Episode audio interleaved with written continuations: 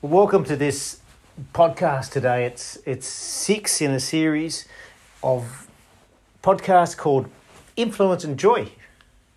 Influence and Joy. So whatever you do, whatever you're doing right now is influencing yourself. It's influencing others if there's other people around you. Whether you're a business owner or you're a mum, you're influencing people all the time. We're all leading the way that we live hopefully God is the leader of your life. I'm excited about this one. It's just coming and coming and coming. I, I too face, um, you know, financial ruin or, you know, lack of relationships and all sorts of things going on in this life.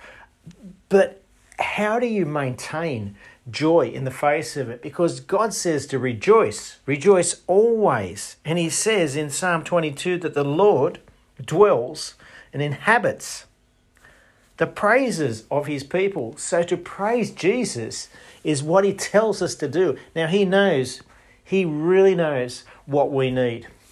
He knows what you need to maintain um, strength whilst these circumstances are thrown at you, and there will be trials and tribulations, but be of good cheer because Jesus has overcome the world.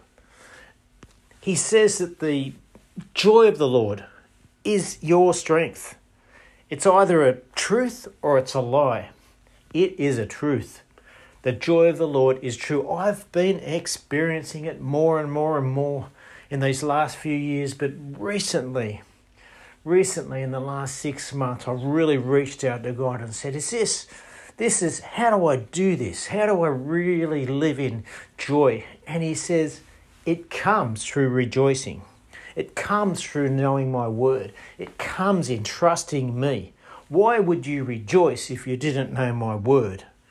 I said, Well, I do know your word. You say to rejoice. And you say in Psalm 8 2 that it stills and stops the enemy and drives him off. You say to resist the devil and he will flee. And what's attacking us is the devil. He's of no concern, no value at all. He's got no place. He's got no place in us. And when we rejoice, we show him that. We show him that. Remember that story that I've been talking about with Tom Sawyer, how he had to go out and paint that fence. You know, had to paint his fence white. His father told him to. He gave him some paint and some paintbrushes. He didn't want to do it, but he decided he'd do it with joy. His joy influenced his mates to the point where they paid him to be able to paint the fence. Because why? Because they wanted his joy. And they did, they got it.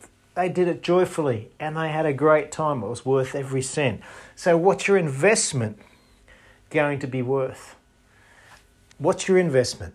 Well, the investment is to rejoice. Praise God. Praise God.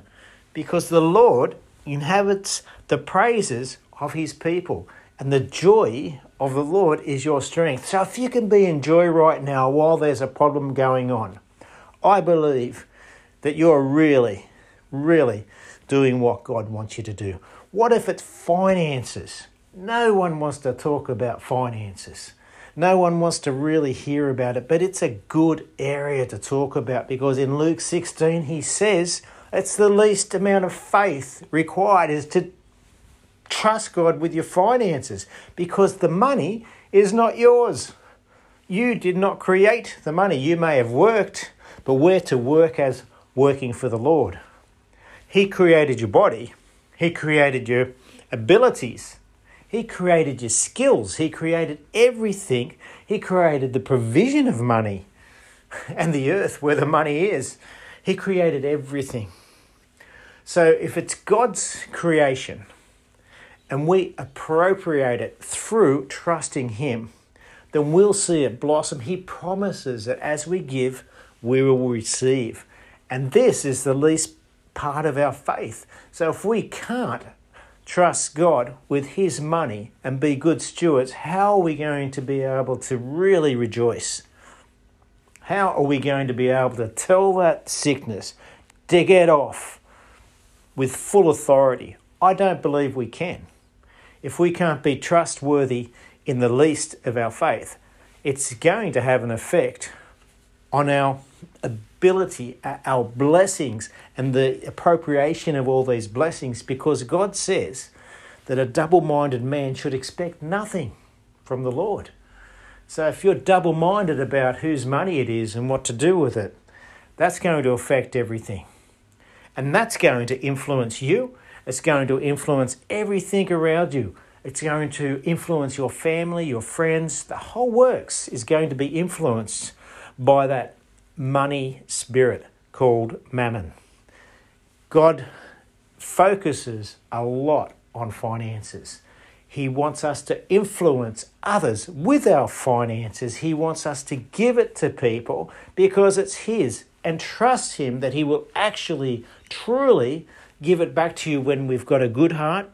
And we trust Him when we do it because we want to help others and we want to establish His covenant on the earth. I hope that makes a lot of sense. I really hope that makes a lot of sense. He says, and I pray that we all seek first the kingdom of God and his righteousness.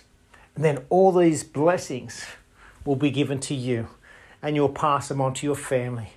And what a wonderful life it is walking in full health, with full provision, in the full knowledge and the comfort and the joy of the Lord. I pray this is for you. I pray the Holy Spirit anoints this message that it comes into you like you've not experienced before, and there's a fullness that occurs, there's a wholeness that occurs, and there's a comfort and a joy above all.